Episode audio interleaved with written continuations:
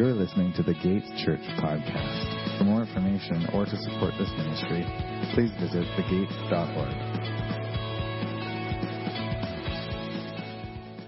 Lord God, we just thank you that we get to come into your presence, Lord. We thank you that we get to learn from you, Lord God. And we just pray that you'd speak through Blair, Lord, that his throat has kind of been bugging him is not a hindrance to your messages, Father God. We just pray your your presence in this place this morning and we'd open up our hearts and we'd receive you, Lord. I pray all these things in Jesus' name. Amen. Amen. Thank you, Spoo. I appreciate that. Good morning, everybody. I hope that uh, you're doing well. I'm glad you're here. I'm glad I'm here, that we're together. Uh, it's a blessing to to have this time set aside on a Sunday morning to to come to God's Word uh, together and to read it together and to allow His Holy Spirit just to uh, to guide us and show us what He has in store for us. And so this is a thing that I never want to take for granted, just the, the space to to read the Word and discuss it a little bit. Thankful for it. Um, if you're new, I'll just uh, let you know we've been studying the, the book of Galatians for quite some time now. Uh, last week we had Pastor Greg uh, sharing a very, a really challenging message, I felt. I was extremely challenged by it in the best way. Um, it was a message about, uh, he jumped ahead to chapter 6 and he shared with us about what to do uh, in, in order to, to call one another out when someone is indeed caught in sin because Paul describes that and the way that we are to do this, and conversely, the way that we are not to do this. And it was really practical, but it, like I said, it really just cut to the heart of the matter. So um, if you are just joining us, or perhaps you missed last week, I would encourage you to uh, go on our website if you're able to do that, and you can stream the, the message from last week um, about that topic because it was awesome. Um, I'm saying all these nice things about Greg's message because he's not here with us this morning to hear me say them. Um, perhaps he's watching live, though. Hi, Greg. he said he, he said he was going to.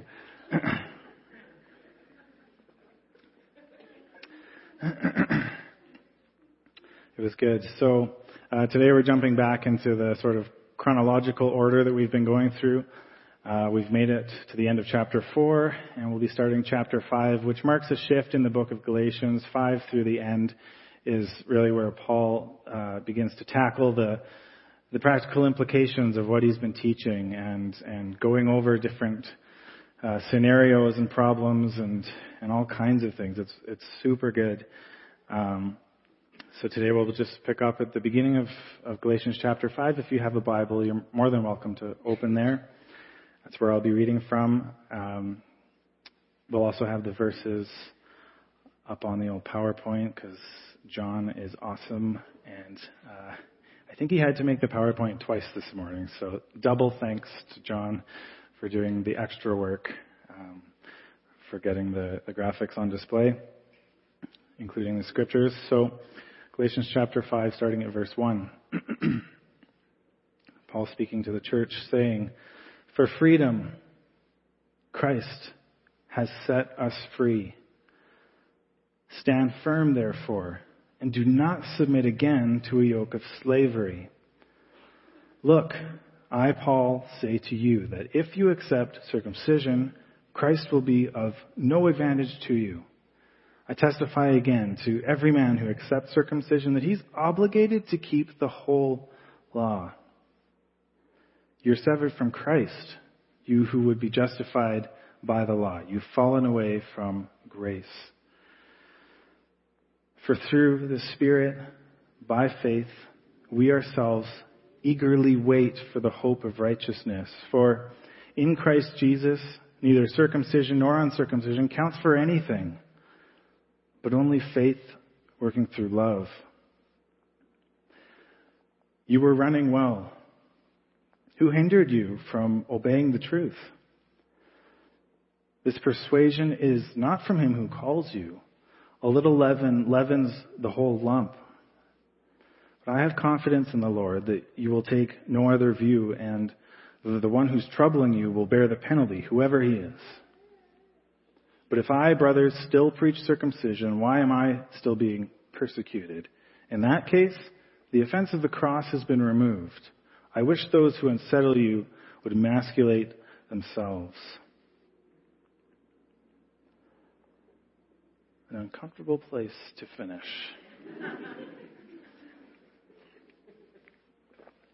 We're not going to discuss that yet. Um, for my message this morning, I'll, I'll go back to the top of, of what I've just read and we'll kind of go through it and, and we will end up at verse 12 again. Um, but I wanted to start with 5 verse 1 because uh, Galatians 5:1 is a summary of the whole point of the book of Galatians, even the point of you know, life in Christ, right? This is what Paul has been saying all along. It's what he's going to be saying for the rest of the book. It's the main point, and it's the thing that we need to understand. It's a declaration. He says that Christ has set us free. Christ has set us free. He set Christians free. It's not by anything that we could do or attempt or create. So we don't need to go and throw away the freedom that we received by continuing to work like slaves for our spiritual liberty. We're free. We're free. Stop living like slaves. That's what Paul's saying. He calls this a yoke of slavery. Um, in specific, what he's talking about is, as many of us will already know at this point, but if you're new to Galatians, um, the yoke of slavery is the attempt to please God by living according to the laws of the Old Testament, the, the Jewish traditions, and so on. And so Paul is saying Christian freedom is not found in the Jewish tradition. It's found in Jesus alone. And this is the argument that he's been having with his opponents again and again. And also, if you're just joining us, you may find it weird to hear the word circumcision so many times in, in just one short passage of scripture. What's the deal with that? Why is, why is Paul talking about circumcision? Well, this is, uh, the act of circumcision is the symbol by which a person would mark themselves as uh, in a covenant to God to obey the Jewish law, right? it stands for, for the whole of, of the Jewish life for, for a man.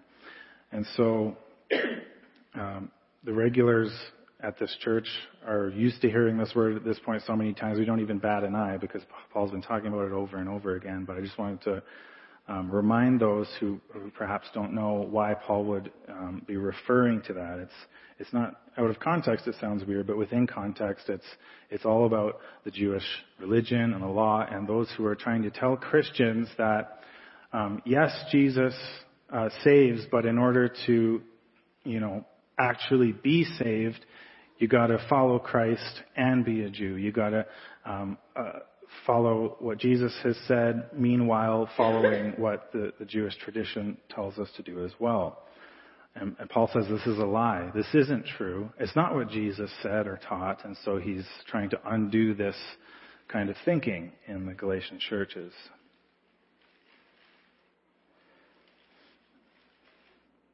Because for Paul, if, if something's not from Jesus, then we shouldn't allow it in our minds, in our hearts, in our uh, faith, and certainly not in our in our churches, right? And in our teaching and practice.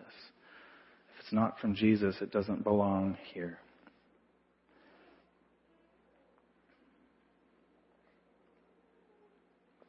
So here we are.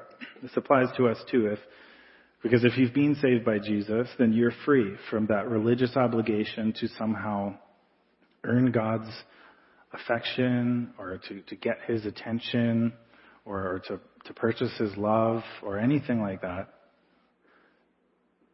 Jesus perfectly held God's love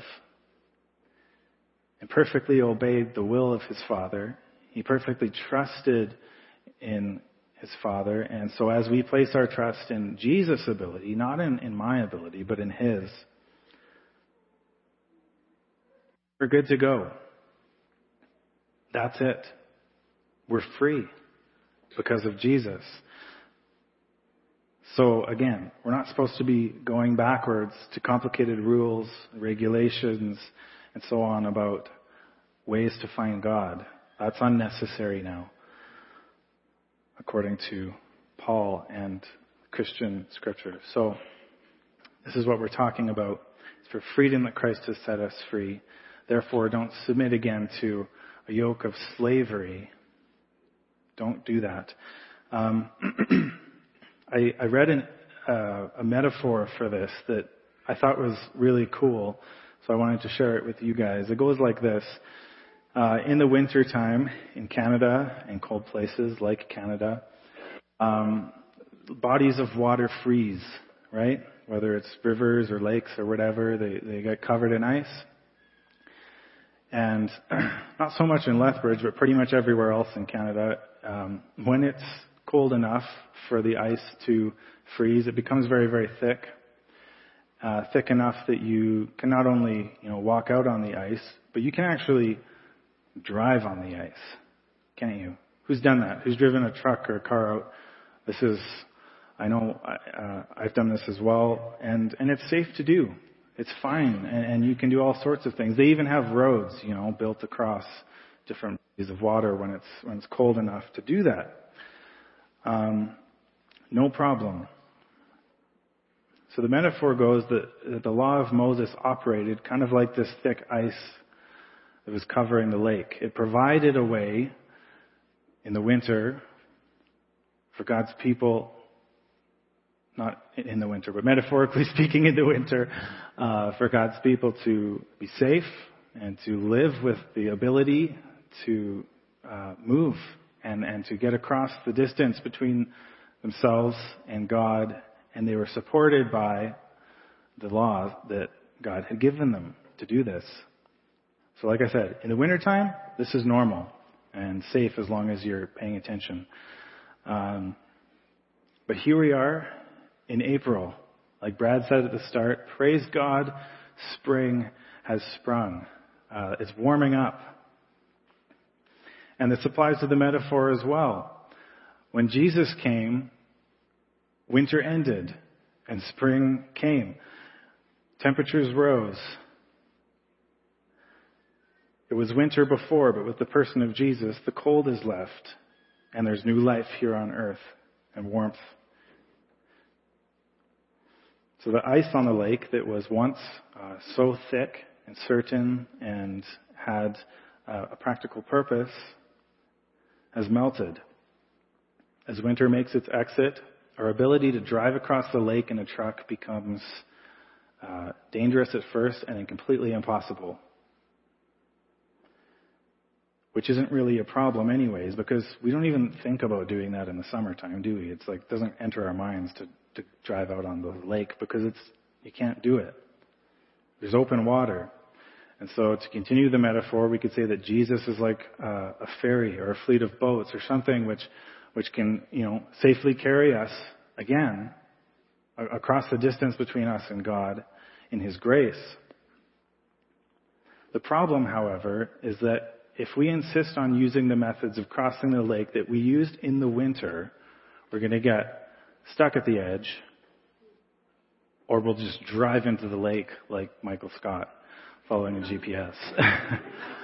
if you know the reference. If you don't, that's fine. It's the same either way. You'll drive your car into the lake and get into deep trouble. Um, so Paul's opponents in this illustration, they're eager to insist that everyone should cross the lake by car even now that summertime's here. So Paul says, forget that.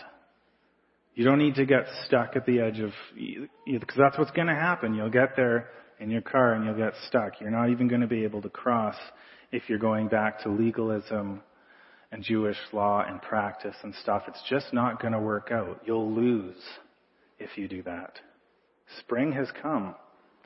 Your truck's going to get you nowhere. Jump in the boat with Jesus. He'll take you across instead. And it's so much better. The Messiah is all we need to be free in life.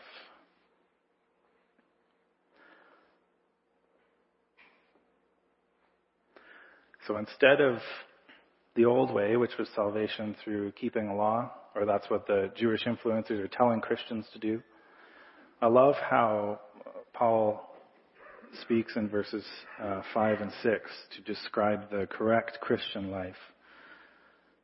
He says, For through the Spirit, by faith, we ourselves eagerly wait for the hope of righteousness. For in Christ Jesus, neither circumcision or uncircumcision counts for anything. It's not that Paul's against circumcision. It's, he says that's not the point because neither matters. It's only faith working through love. And I want us to get this. Rather than striving to make things work out between me and God in terms of my salvation all the time, Paul says that his Spirit causes us to do what? In verse 5.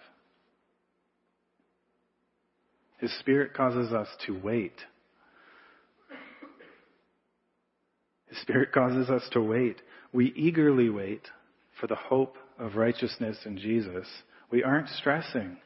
We're eagerly waiting, knowing that Jesus has already won everything that we need. So our traditions, they count for nothing, right? We hold them loosely. They matter not in terms of salvation. At the end of verse 6, Paul says, What actually counts is our faith working through love. Our faith working through love. You see, religious laws, they exclude, they keep people at a distance from God or bring them closer to God based on your performance and how you're able to follow through with the, with the rules. But Paul says this sets us up for failure uh, one way or another. Love, on the other hand, as he points out in 6, love welcomes us into God's presence regardless of our culture or our status or our, our background or anything like that. God's love is open to all.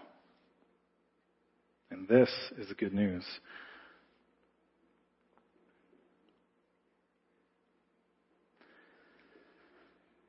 So, as people brought before God by His grace through Jesus, what matters is that we, as we experience this love, that we uh, put it into practice as well, right? That our, our, our faith is working through love. We're, we're showing God's love as we live. For in Christ, neither circumcision or uncircumcision counts for anything, but only faith working through love. That's where the rubber hits the road. And like I said, as we conclude the book, Paul's going to go all kinds of places to describe what this looks like um, for us practically. I'm really looking forward to that. Uh, but now let's continue through our passage as we kind of review it. Uh, verses 7 to 12, there's a change of tone. Paul's not, uh, you know, talking in an encouraging way anymore. He's angry again.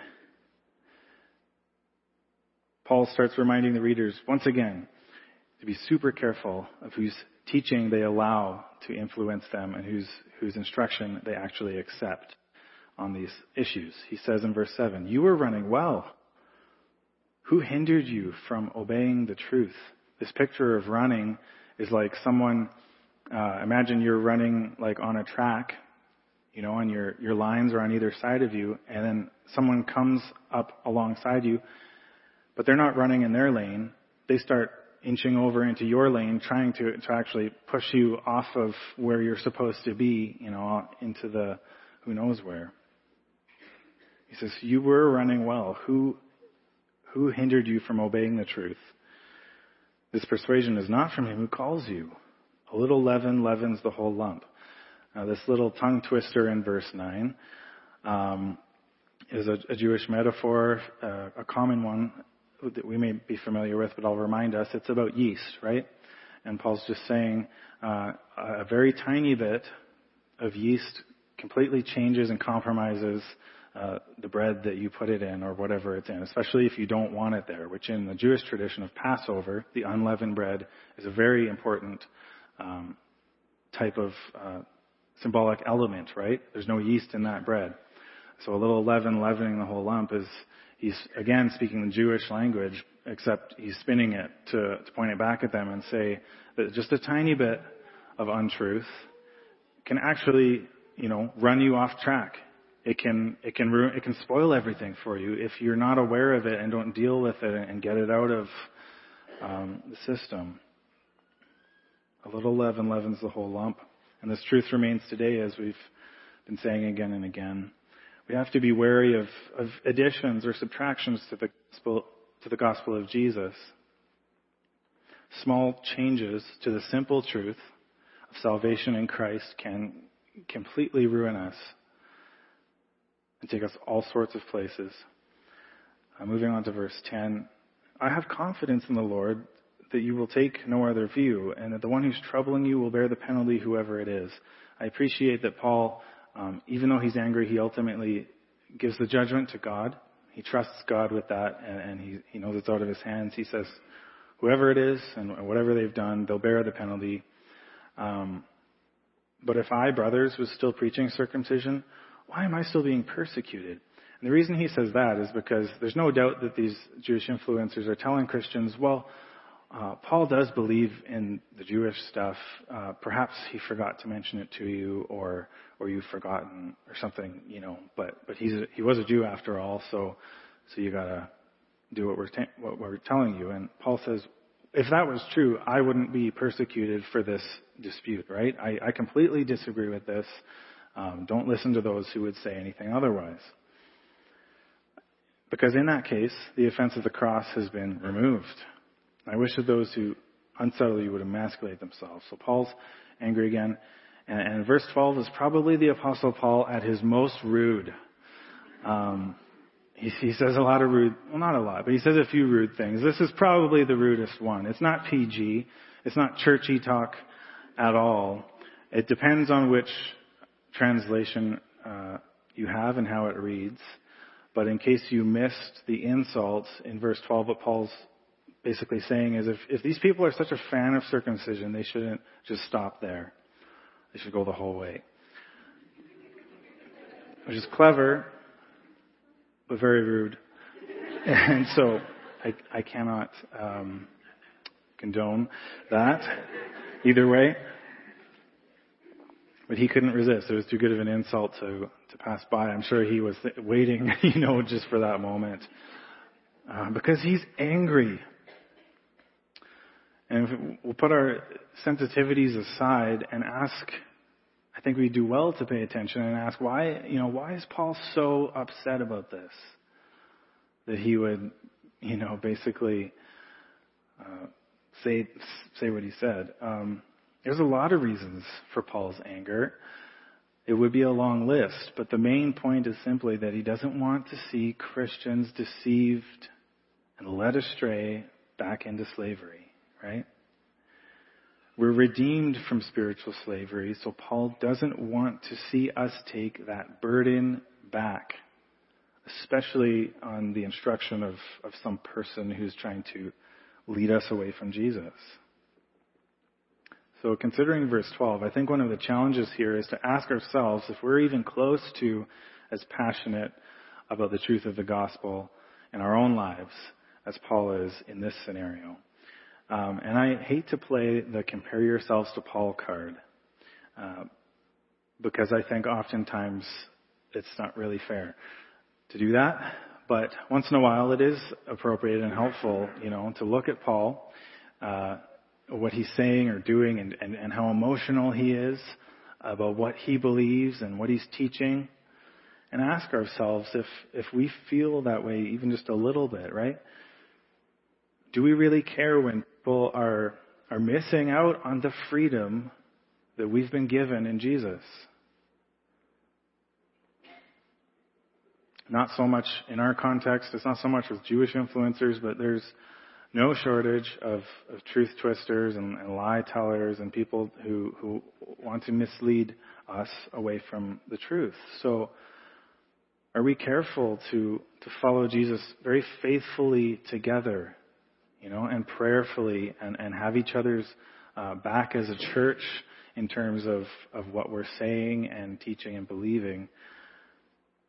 Do we help one another out when we do see someone going astray on these very important matters of faith? Because we should care. This stuff matters. It matters a lot. We should care enough to be angry at, at, at the lies and things that aren't true and the wrongdoings within and outside of the church.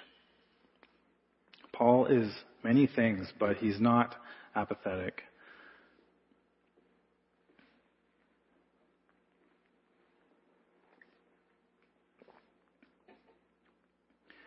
And this applies especially to, to basic doctrine, right? This is why Paul is trying to be as thorough as he can and, and he's so intense about it because it's basic stuff. He's not splitting hairs about, I don't know, the, whatever, the kind of clothes you wear to church or something. Like this is the things which lay the foundation of, of who Christ is, who we are, our salvation, our relationship with God, and all these, you know, all these things. So, um, as he said, by changing it, the offense of the cross, it's erased. If we look back to chapter 2, Paul says in, in 221 uh, that if, if righteousness were through the law, then Christ died for no purpose. It's a big deal. If something dethrones Jesus in our churches, in our faith, in our own hearts, then it has to go. His, his life his death, his resurrection, these things are too precious for us to hand off for any kind of compromise.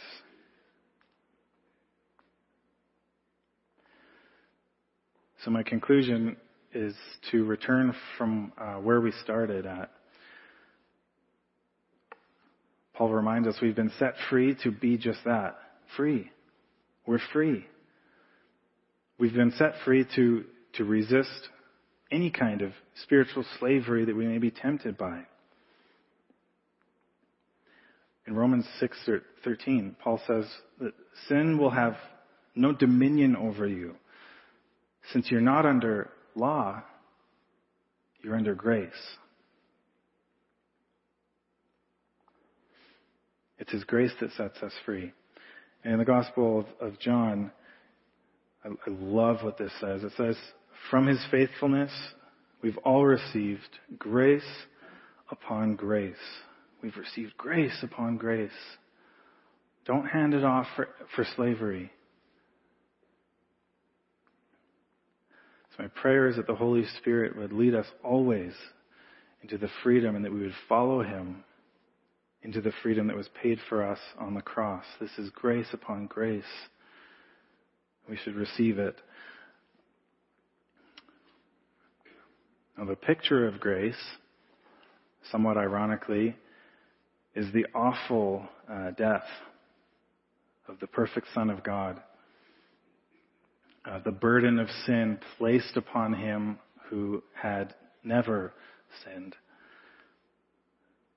At the cross where Jesus' blood was poured out, where his body was torn for us,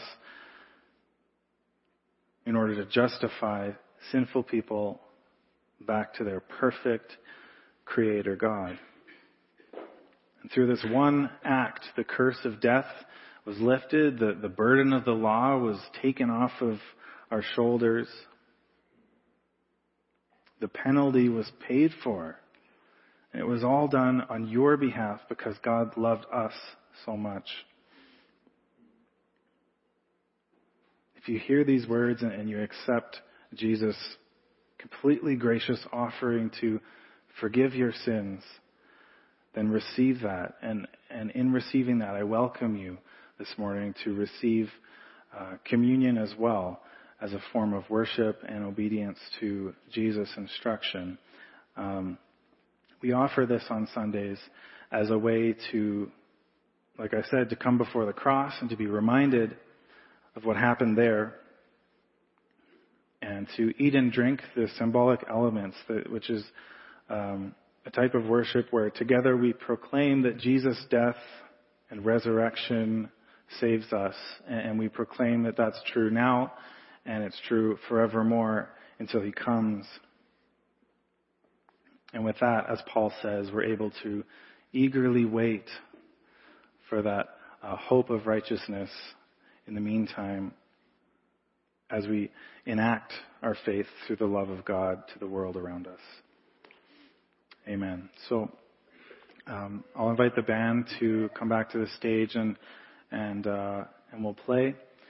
And as you feel ready, as you've taken the time to to pray yourself and and um, to come before God and to just reflect on the cross, to to search your heart, and like I said, to to bring whatever you have to the cross and and and lay it down there as as a way of surrendering to to God once again. Uh, please come up as you feel ready to do that, and you can take the the cracker, which represents Jesus' body broken on the cross, and the, the red juice, which is a representation of his blood uh, shed on the cross for our sins. And um, I invite you to do that. And we, we also have prayer ministers who will be um, ready to pray for you if you have anything you want to pray about, if there's anything you're struggling with or, or a question that you uh, have about the, the things that Paul's teaching or, or, or anything, uh, please see our prayer ministers after communion at the back there. Um, and then we'll sing together to, to close the service. So I'm just going to pray uh, right now and just say, Lord, um, uh, grace upon grace. You've been so generous to us, uh, so good to us in all that you do, God. All of your ways are perfect, but um, as we once again just remind ourselves of uh, the simple truth of the gospel, um, as Paul is, is reminding us not to, to bend on those things or to add or subtract from them, God, I just pray that the goodness of who you are would be um, become even deeper in our minds and hearts, Lord, and that our, our faith would be uh, strengthened as we uh, look to you and, and we bring whatever we have, God, and just lay it before you in submission, Lord. Help us to to trust in you, to um, truly be able to to wait eagerly, Lord, for that righteousness that was bought for us on the cross, and to be able to uh, get rid of that persistent temptation to, um, you know, do it our own way, to try and uh, uh, find you, God, on, in our own strength, or to create, um, you know, things that are unnecessary and, and not from Jesus. Um, and God, as we take uh, this morning, my prayer is just for um, all of these things to to be, to be made true in our hearts and, and in this church, God, uh, for your glory. All of this, God, for your glory. And uh, we bless your name. We bless the name of Jesus, and we thank you for the presence of your Spirit, Lord, and your grace upon us this morning. In Jesus' name I pray. Amen.